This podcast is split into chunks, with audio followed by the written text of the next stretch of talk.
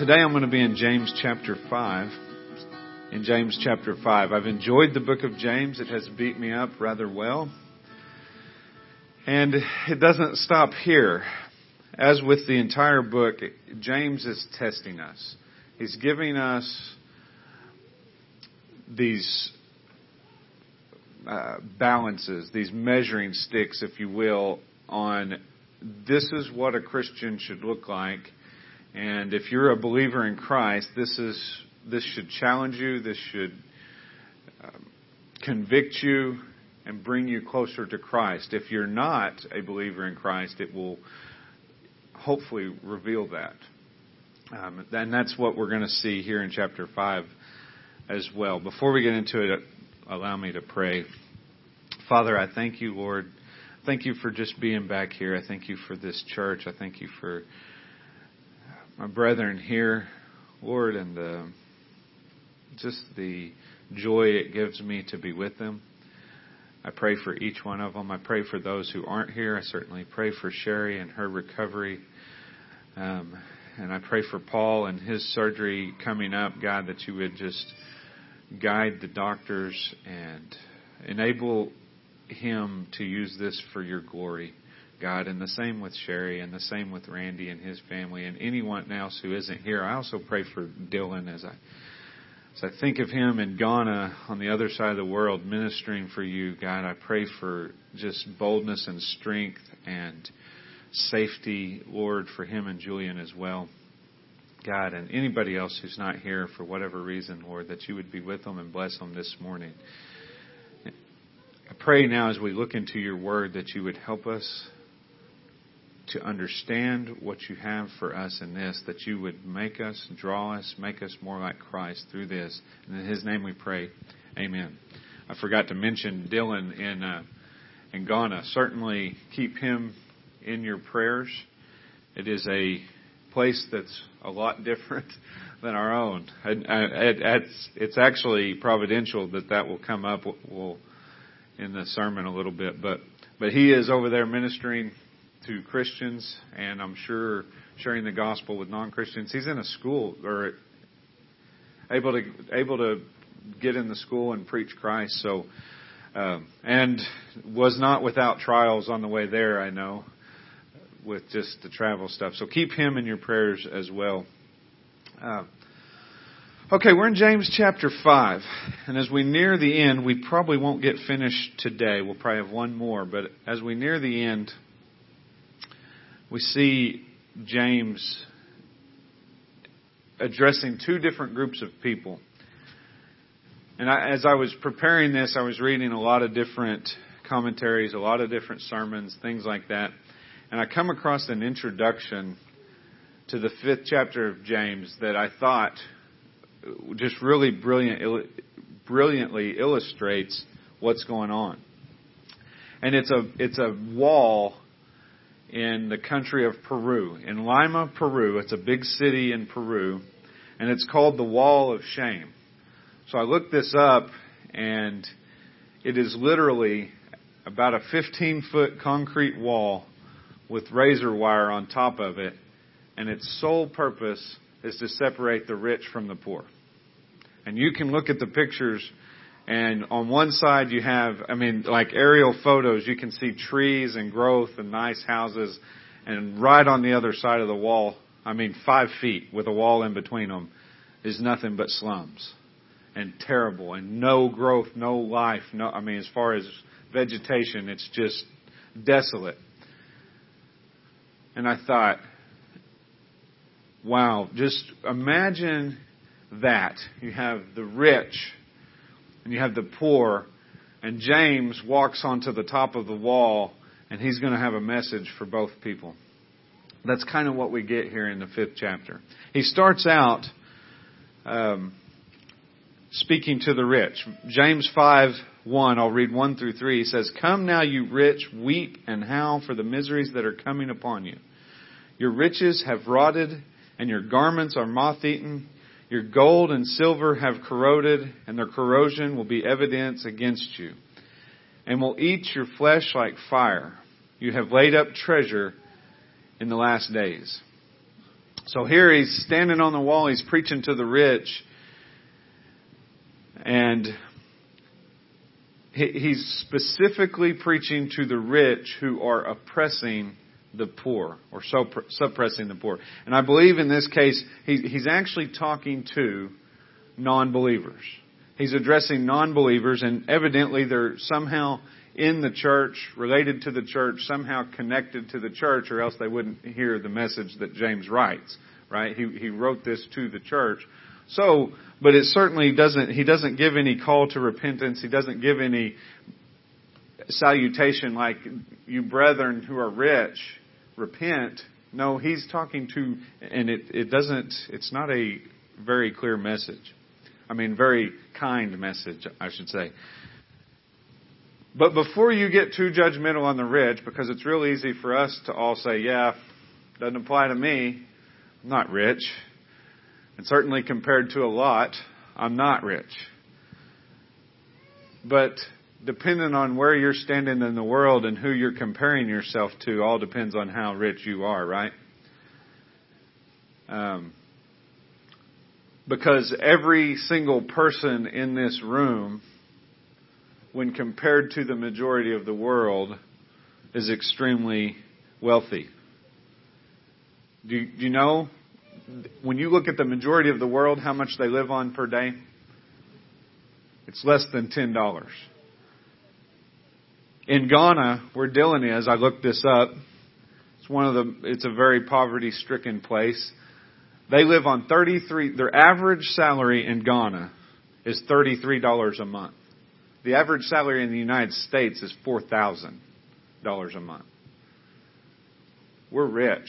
If you're making more than $33 a month, you're rich. And really, if you want to study it out and really understand kind of what being rich is, if you have more, anything in abundance to what you need, I think biblically you would be considered rich.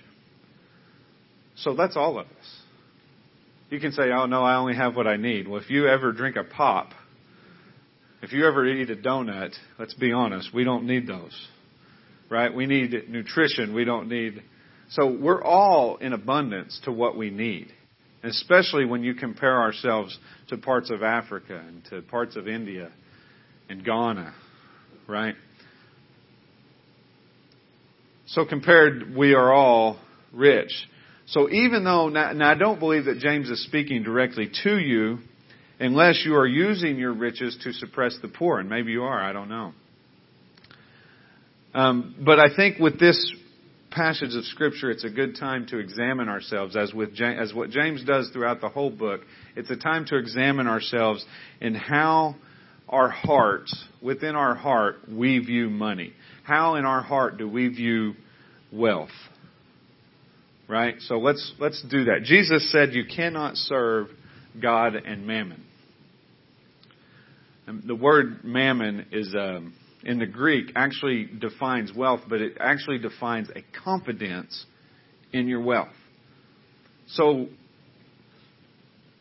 in other words, how we look at and how we depend on our wealth is a direct relationship with how we serve God. If you completely depend on and serve your wealth, then you cannot serve God. That's what Jesus said. All right, so we, we want to make sure that we have this right. We want to make sure that our heart is right. And if you're a believer in Christ, rest in this. He will make your heart right. And He may use this message to help bring that about. If you're not a believer, you may get upset with this. You may scoff at this. You may turn to the world. Does the world have any problem with wealth? Only when somebody else has it and I don't. Right? But the world teaches you go get wealth, go get rich, go earn your, go earn a, a you know, a nice, comfortable, cushy living. But he, but Jesus said you cannot serve God and mammon, and I would hope this is not an issue with this church. But here's the reality. I know this is an issue in this church. How do I know that? Because I know it's an issue with me.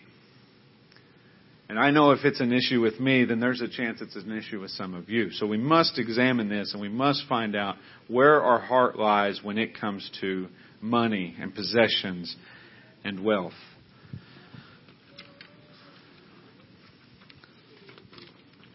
The fact is, you may be living on the rich side of the wall, and you may have no idea what's on the other side of the wall. I was reading um, an update by Trevor Johnson. I don't know if you guys know who Trevor Johnson is. He came and spoke one time when we were still over at Stratford, and um, he's a missionary in Papua New Guinea. And he is in extremely bad shape. He's had malaria 23 times. Um, kind of comes with living in the jungle. And he was telling us, I just read it last night. Um, he, he, he's moved, his spleen is enlarged, his liver's enlarged. He's really on the brink of death. I mean, it's really serious where he's at. He's, he's had to leave the jungle to get medical care. All these things are going on, and he's having people contact him saying things like, You've done this to yourself. Why are you doing this? And, and then he told this story about, he heard about this, I, I think it was a seminary. And I don't know which one or who it was or anything, but there was this class and they were studying missionaries. And they would take these missionaries from a long time ago and study them and determine if they were mainly there for proclaiming the gospel, or if they were really just kind of adventurer types that like to go out into places and do things. And I, I don't even remember the missionary's name who they brought up. But they determined that he was, and this was, it was the guy who basically was one of the first ones into the middle of Africa. And they determined that he was about half and half. You know, he mo- half, about half adventurer and about half truly proclaiming the gospel. And I'm reading this, and, and now Trevor Johnson, who's basically devoted his life, his entire health, to the to taking the gospel to Papua New Guinea, to the jungles, and I'm thinking, how arrogant are these people? And there's people sending him because he's been also fighting for, there's been a lot of illegal mining, gold mining going on in the area where they are, and it's running the river, and the only source of meat that those people have are the fish, and they're not able to even get the protein that, I mean, they're already dying at the age, in the range of 20 to 30, and now they're running the river that they depend on. So he went to work, he went to fight for them to get this illegal mining stopped. And there's people just talking to him like, you're just a humanitarian. That's distracting you from the gospel. And things like this. And I'm, and, and his point is, they're sitting in an air conditioned home, sipping a gourmet cup of coffee, talking about how he's being distracted from the gospel.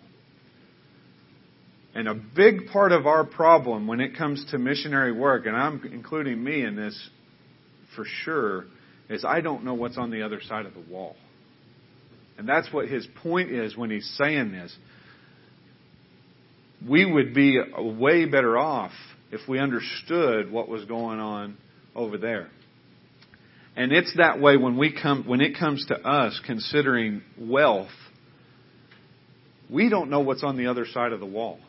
We may be in this city, and maybe you do, but I, I know that there's a chance that we don't know how impoverished that wall, what it was hiding from our view. And we need to understand that God's blessings,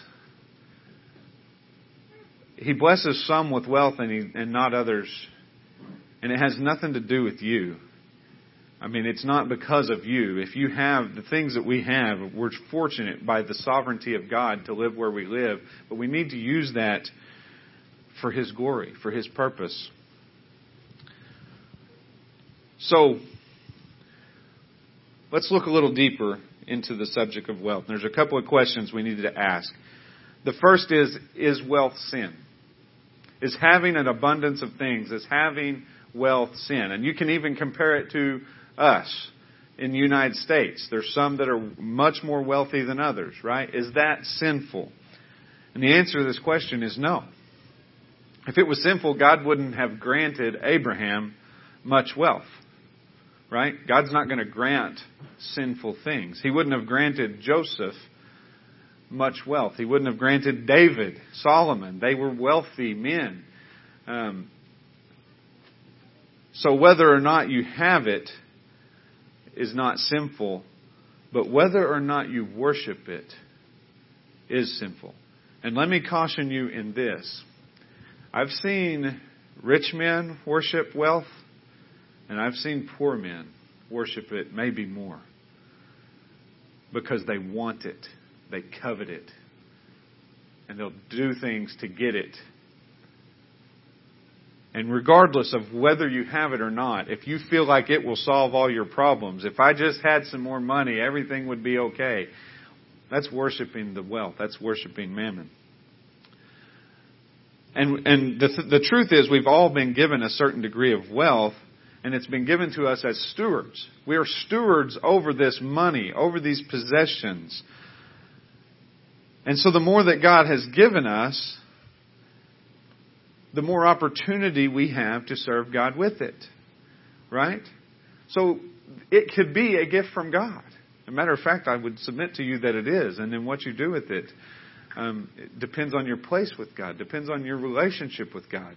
But if you've been given much, then much is going to be required.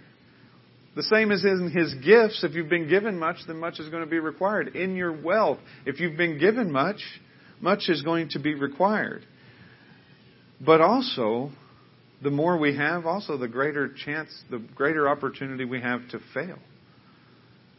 The more opportunities we miss because we have the ability to help and we don't help. And that's what James is addressing. Those who use their wealth, because they have a lot of it, with wealth, with possessions, comes power. Like it or not, that's the world we live in. And if you have more power, you can use that to suppress the poor and make more money, which I would, I would suggest that's what casinos do. That's what the lottery does. I heard a guy tell me when I was in college, it was before the lottery was in Oklahoma, and people would drive to Texas to get lottery tickets. They'd drive to Kansas. He said, All the lottery is is a tax on people that can't do math. I thought, that's really true the odds of winning that thing are not in your favor. So you're basically paying a tax to the government because, I mean, it's just not good odds, right? But they suppress the poor. How many, how many really wealthy people do you know that are spending every weekend in the casinos? Not very many. Why? Because they have their money. They may worship it just as much as the poor, but the poor, they're spending their time there. Why? Because they think like, well, if I could just hit, if I could just hit big, then I'd be wealthy. You know? So it is not the wealth that is sin, but it is the love of it. It's not the money that is sin. It is not the money that is the root of all evil, but the love of money that is the root of all evil. So the second question we must ask First question, is wealth sin? Second question, so why is God so angry with these rich people? And we'll see this as we go through the rest of the chapter. Look at verse 4.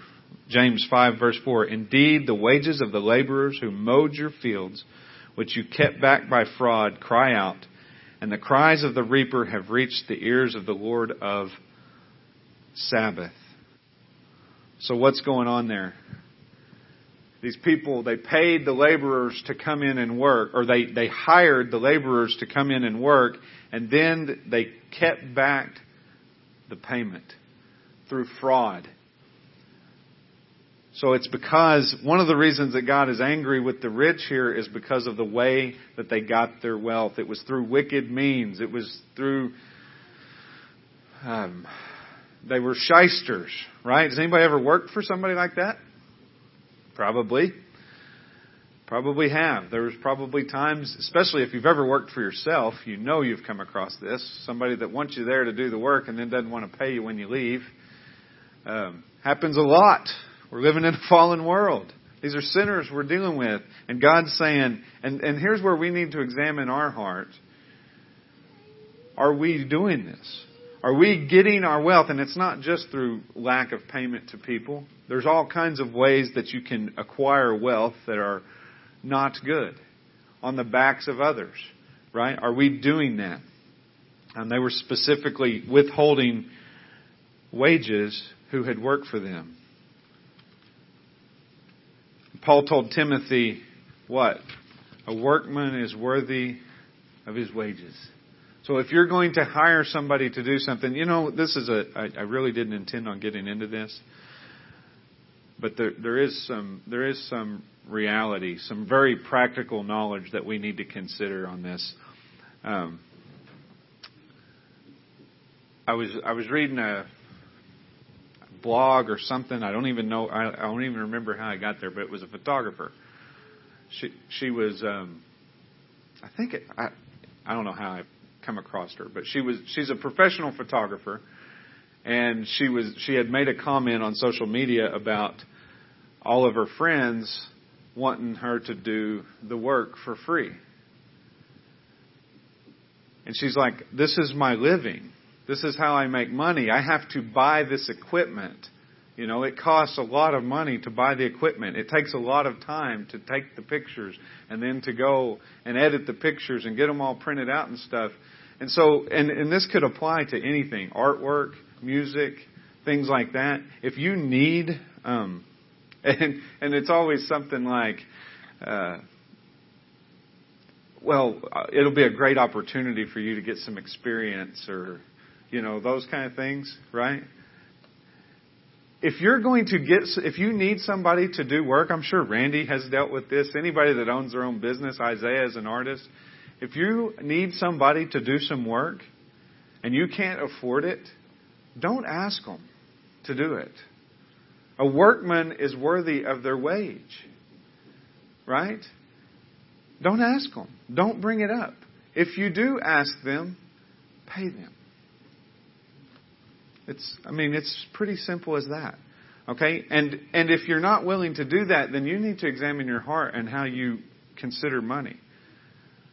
Right? If you want to support somebody who's trying to get a business started, support them by employing them, buy from them, and pay them. Right? So the second thing was how they used their wealth. If you go back to verse 3, he says, Your gold and your silver are corroded, and their corrosion will be a witness against you, and will eat your flesh like fire. And then he says this You have heaped up your treasure in the last days. And you can see a lot of parallels in James here with his brother Jesus, his Lord Jesus, but also his half brother. Matthew 6, if you want to turn there, turn to Matthew 6.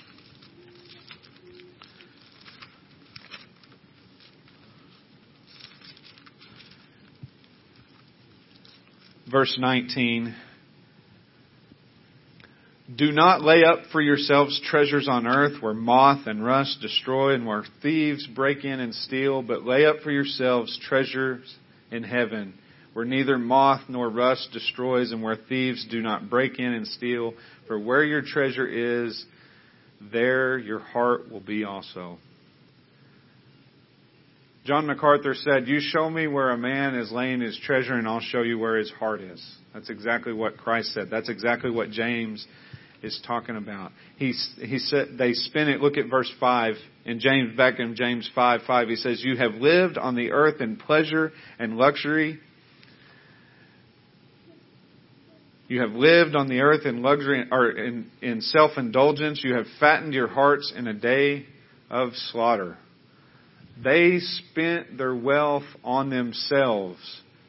And, it, and the, the language here is they indulged in things they did not need. That's how you get fat, right? You give more calories than are needed in order to put fat on an animal. He says, You've fattened your hearts in a day of slaughter. The way, and, and, uh, when we're talking about slaughtering an animal, what, what we do with animals to get them ready for slaughter, Like say it's cattle. We take them off the grass. They need the grass to live. Right? They need that roughage. We take them off the grass and we put them in here and we feed them a very high energy diet.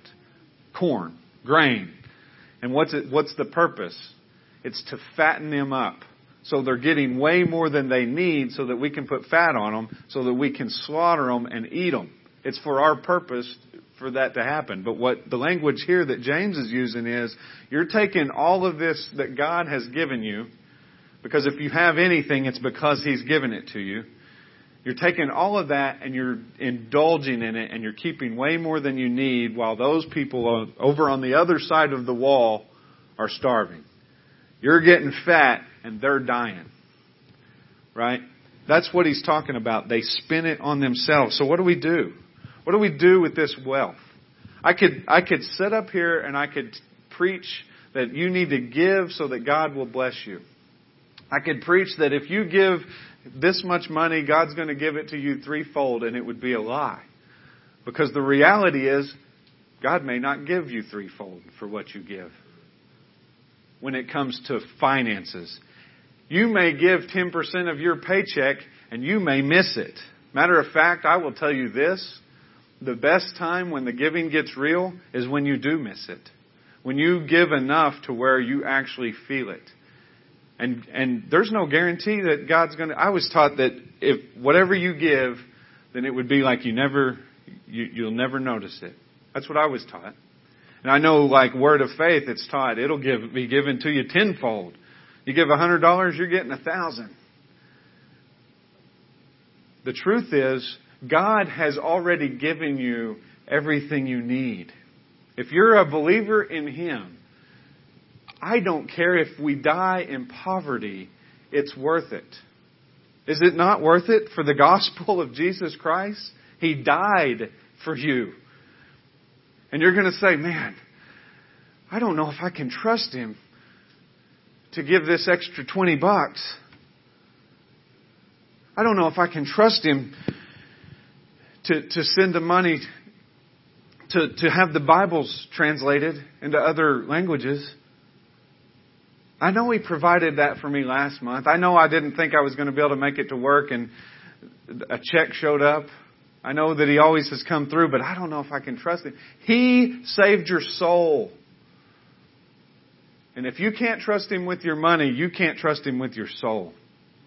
Matter of fact, if you don't trust Him with your money, you may not trust Him with your soul. You need to examine your heart on this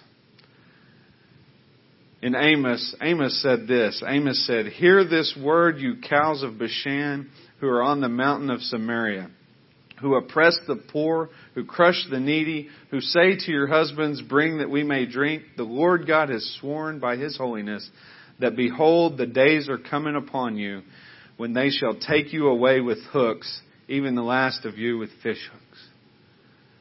You want to sit and get fat like the cows for slaughter? then you're going to be taken away like a cow for slaughter. Take what God has given you and be like George Mueller was a funnel, a dispersal.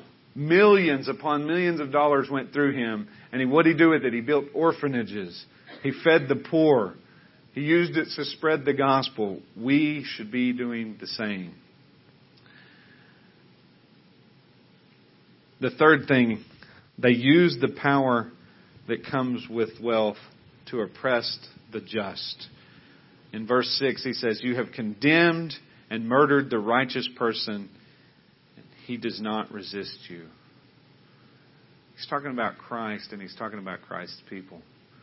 In this time, this is, this is shortly before Titus came in and invaded Jerusalem. This is right before the temple was destroyed, and no doubt he is speaking to wealthy Jews. And there were a lot of Jews, there were a lot of Israelites in that time who had gotten very wealthy by playing both sides, right? That's what the publicans were.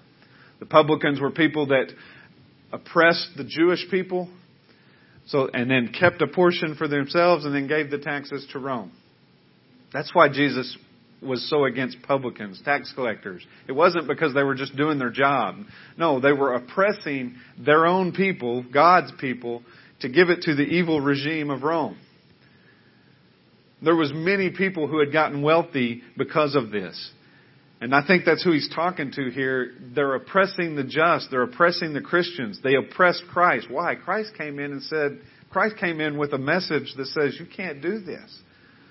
Well, what we, wait, wait, he's getting into our power. He's getting into our money. He's getting into our way of life. What, what are we going? What are we going to do? Let's kill him. And they kill him. And what does he do? He says, "I'll still forgive you if you come to me. If you repent and believe in me, you'll still be forgiven, and you can start to learn and proceed in the way of Christ." But that's the third reason they use the power that comes with wealth to oppress the just. And so there it is. James has stood on the wall of shame and he's preached to the rich. He's given you and I major things to think about when it comes to money. He's given you and I things to really meditate on. And and trust me, as I was as I when I finished this, when I finished preparing, is when I went and checked my email, and I got the email from Trevor Johnson. And I, I saw the anguish that they're dealing with. And yet he and and one of the questions that people had asked is why why do you not have more money saved back? I mean, they're being supported and he said, Well, we've just finished paying off a $30,000 dormitory for the kids to have a school. And in this school, they're teaching them Christ. They're teaching them the gospel. They're teaching them the Bible and also things like sanitation so that maybe they won't die by the time they're 15. And he's using his funds for that.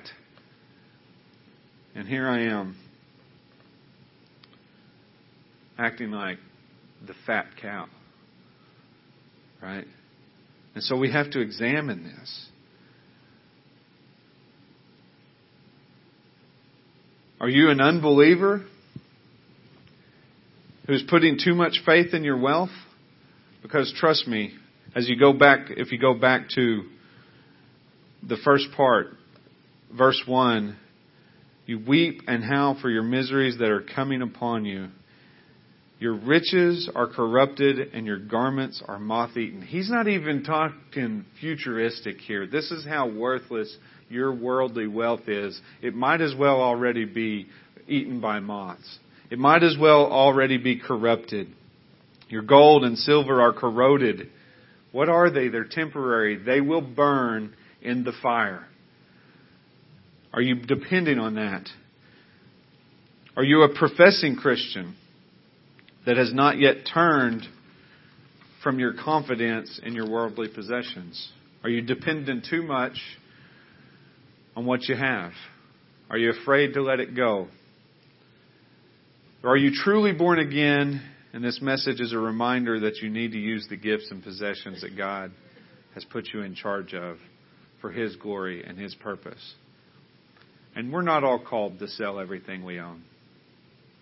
Not, uh, not asking you to do that and go to Ghana or go to Papua New Guinea. I praise God for the ones that He has sent there and the heart that they have for those people.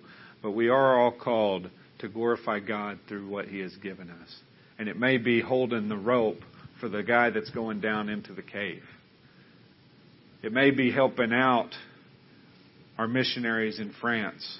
It may be helping out AIM the, the missionaries in India. It may be helping out here. For some of you, it may be as simple as starting to give to the church. But what is it? Is it worth holding on to? Is it worth holding on to, or is it worth giving to Christ? And I pray you're in the third. I pray that you truly belong to Christ and that this is a reminder that we need to tempor- that we need to um,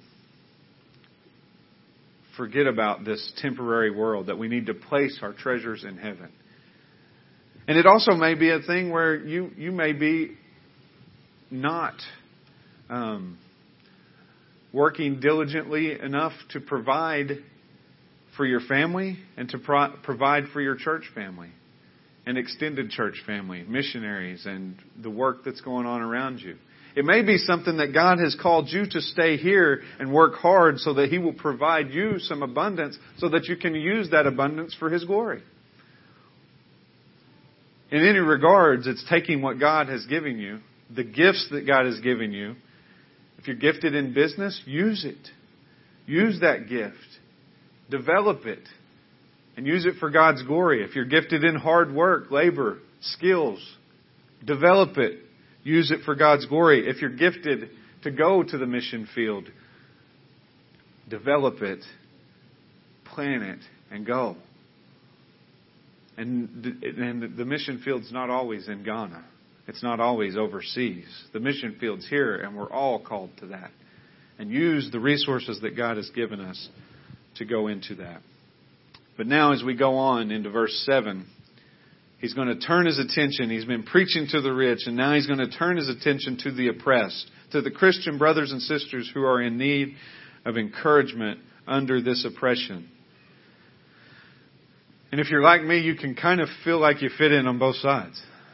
It depends on who you're comparing us to, right? If you compare me to uh, Papua New Guinea, I'm very wealthy. If you compare me to a large, large part of this nation, I may be on the poor side.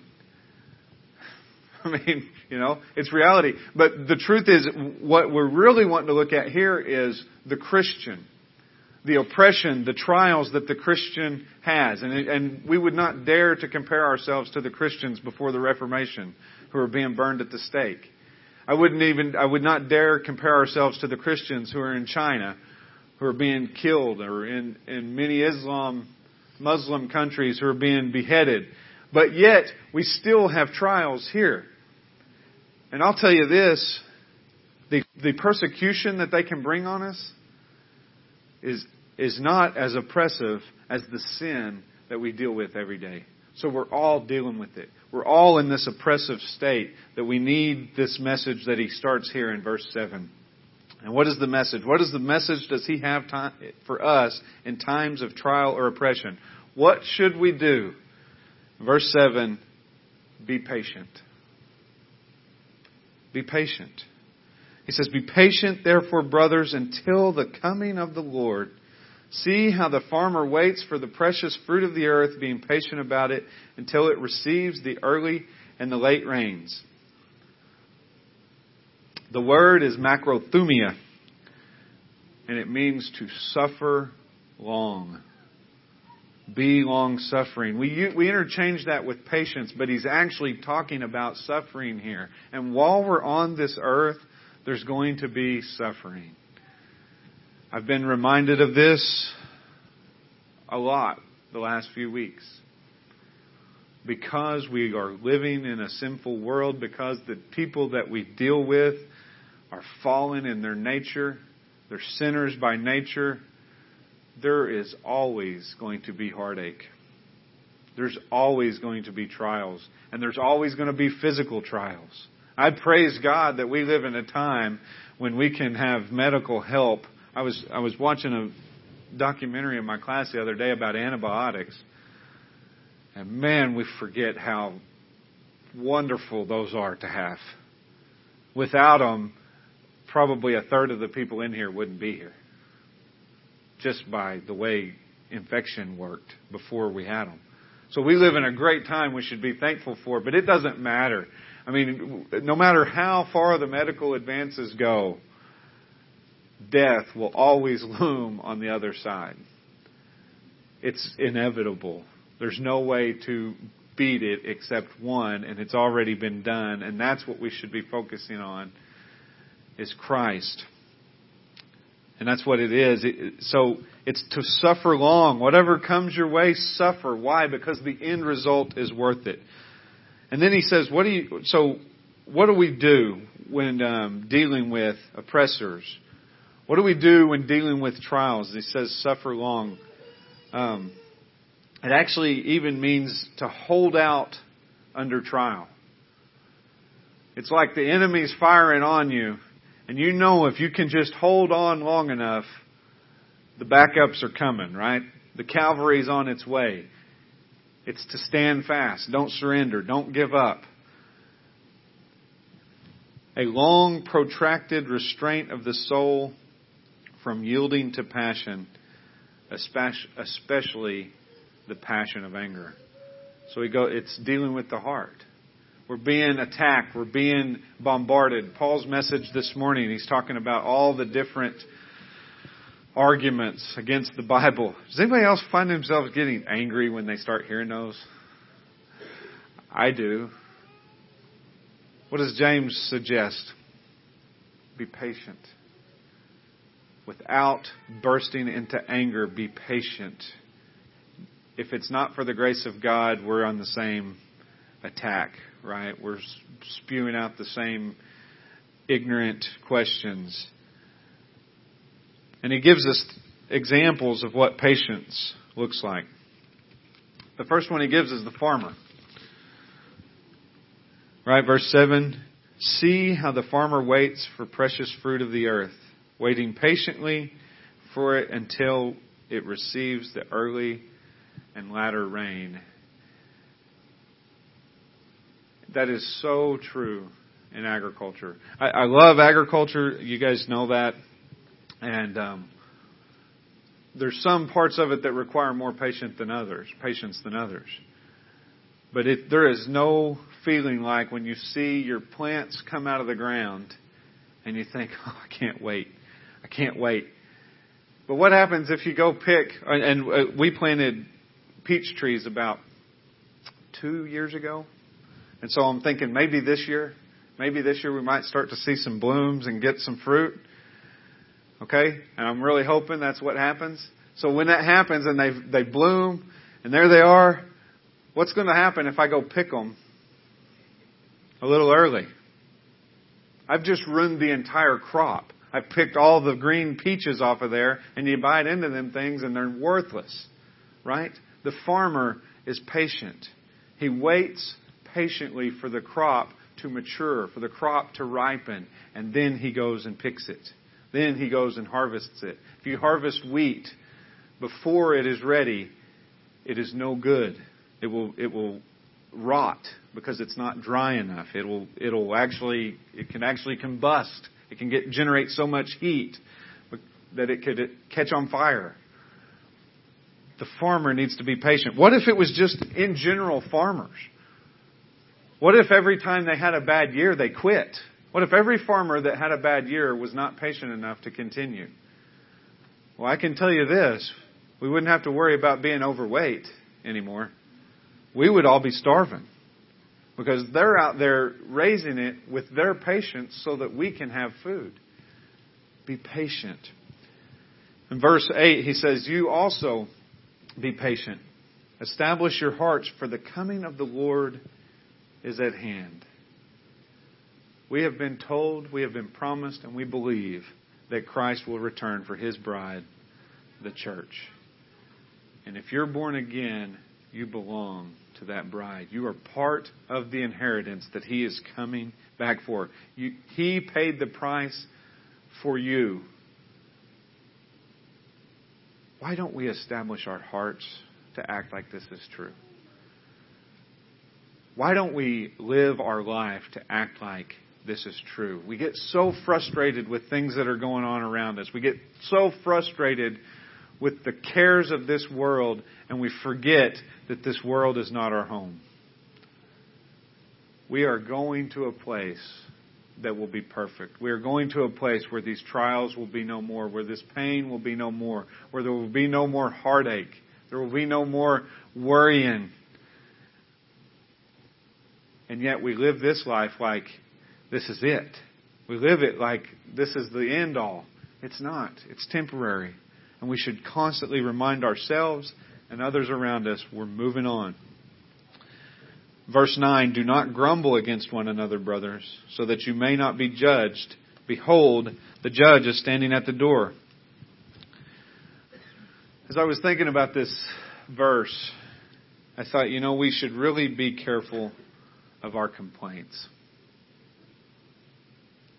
we are called to confess our sins to one another, and that's a good thing.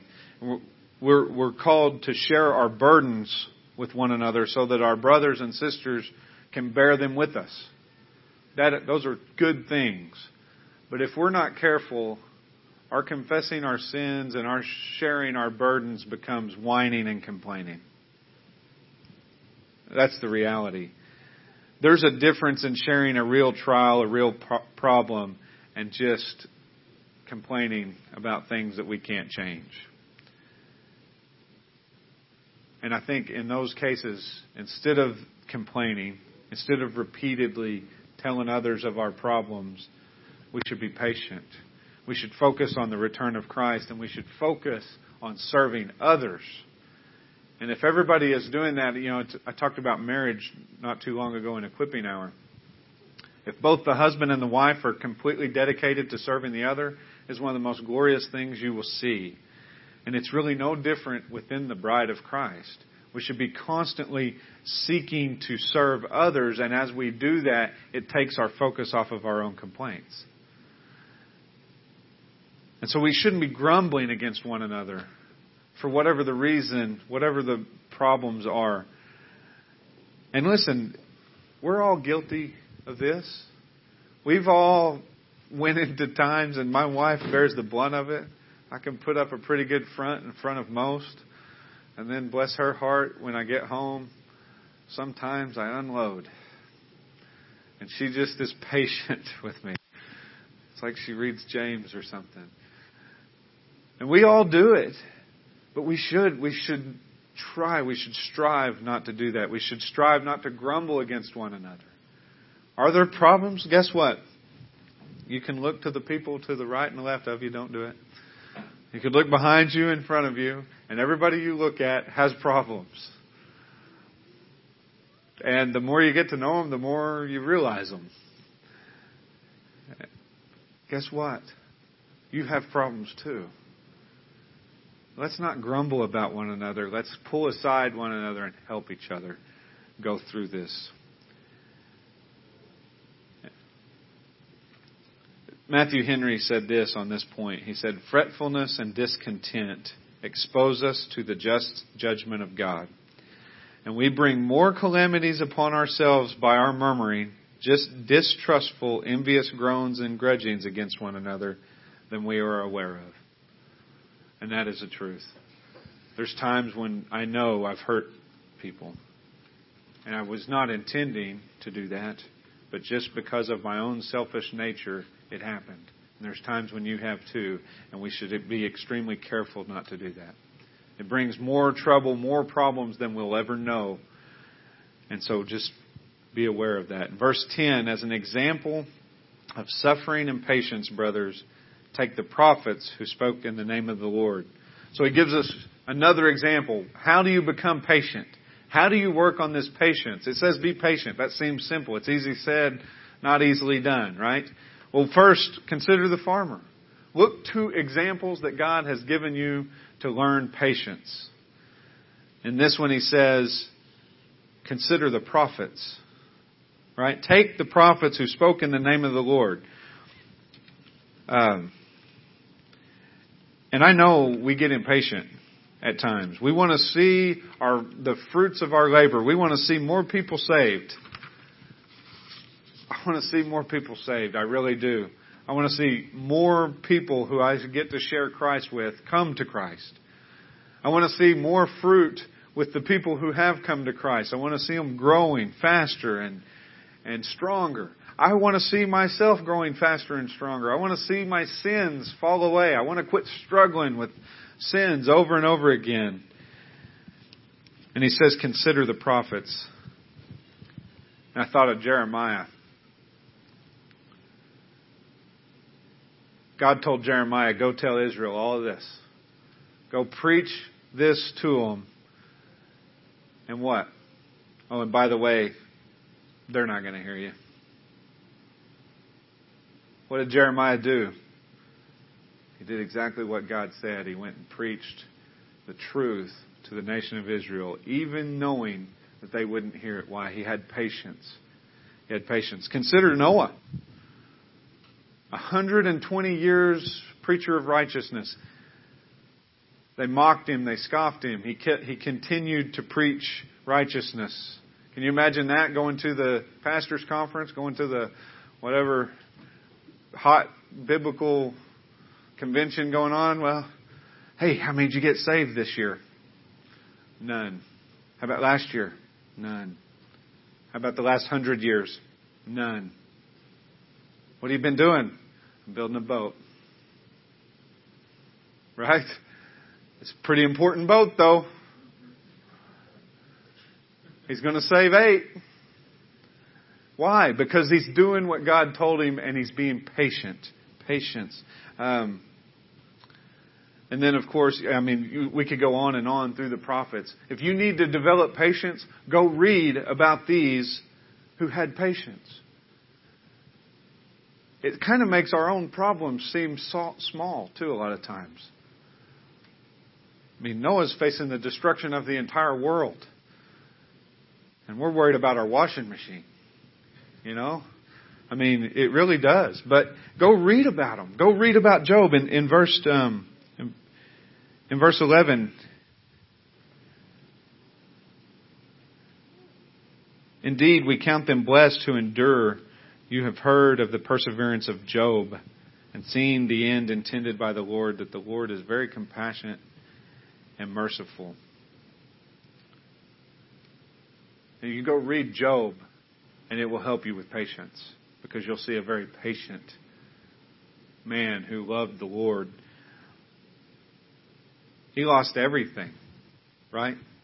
He lost his family, he lost his wealth, and he was wealthy. And what did and even his friends were, why don't you just curse God and die? what did he do? He blessed God. He stayed with him. He had patience. He had long suffering. He suffered through the trials. And God came to his rescue at the end. And that's the key to it. When we find ourselves in trials and losing patience, we go back. We read the ones who came before us. We read the ones who have been through it already, and we can see the end to the other side. We know that they, that God brought them through it. We know that God brought Abraham through the trial of putting his own son on the altar. We know that God brought David through all the battles and trials before he became king. David was, David was in a cave hiding out. And it seemed like all was lost. They went back. Their wives had been taken. His own army was turning against him and it was just, it was a bleak, bleak moment in his life. And it says that David strengthened himself in the Lord his God. And I always think, and I've actually heard Ronnie preach this. Um, he probably went back to that time when he killed the bear. He probably went back to that time when he killed the lion. He probably thought of the time when he faced Goliath as a child. And God saw him through it every time. And we can do the same. There's times in your lives that God has seen you through trials. Think on those and then go to others. Think on David. Think on Job. Think on Jeremiah. God has always and will always be faithful through these to the end. The same Spirit of God that was there with Noah, that gave him the patience to build that ark, even though it seemed bleak, there was very few converts, no converts. And the very same spirit that gave Job the ability and the strength to go through what he did dwells in you. Be patient.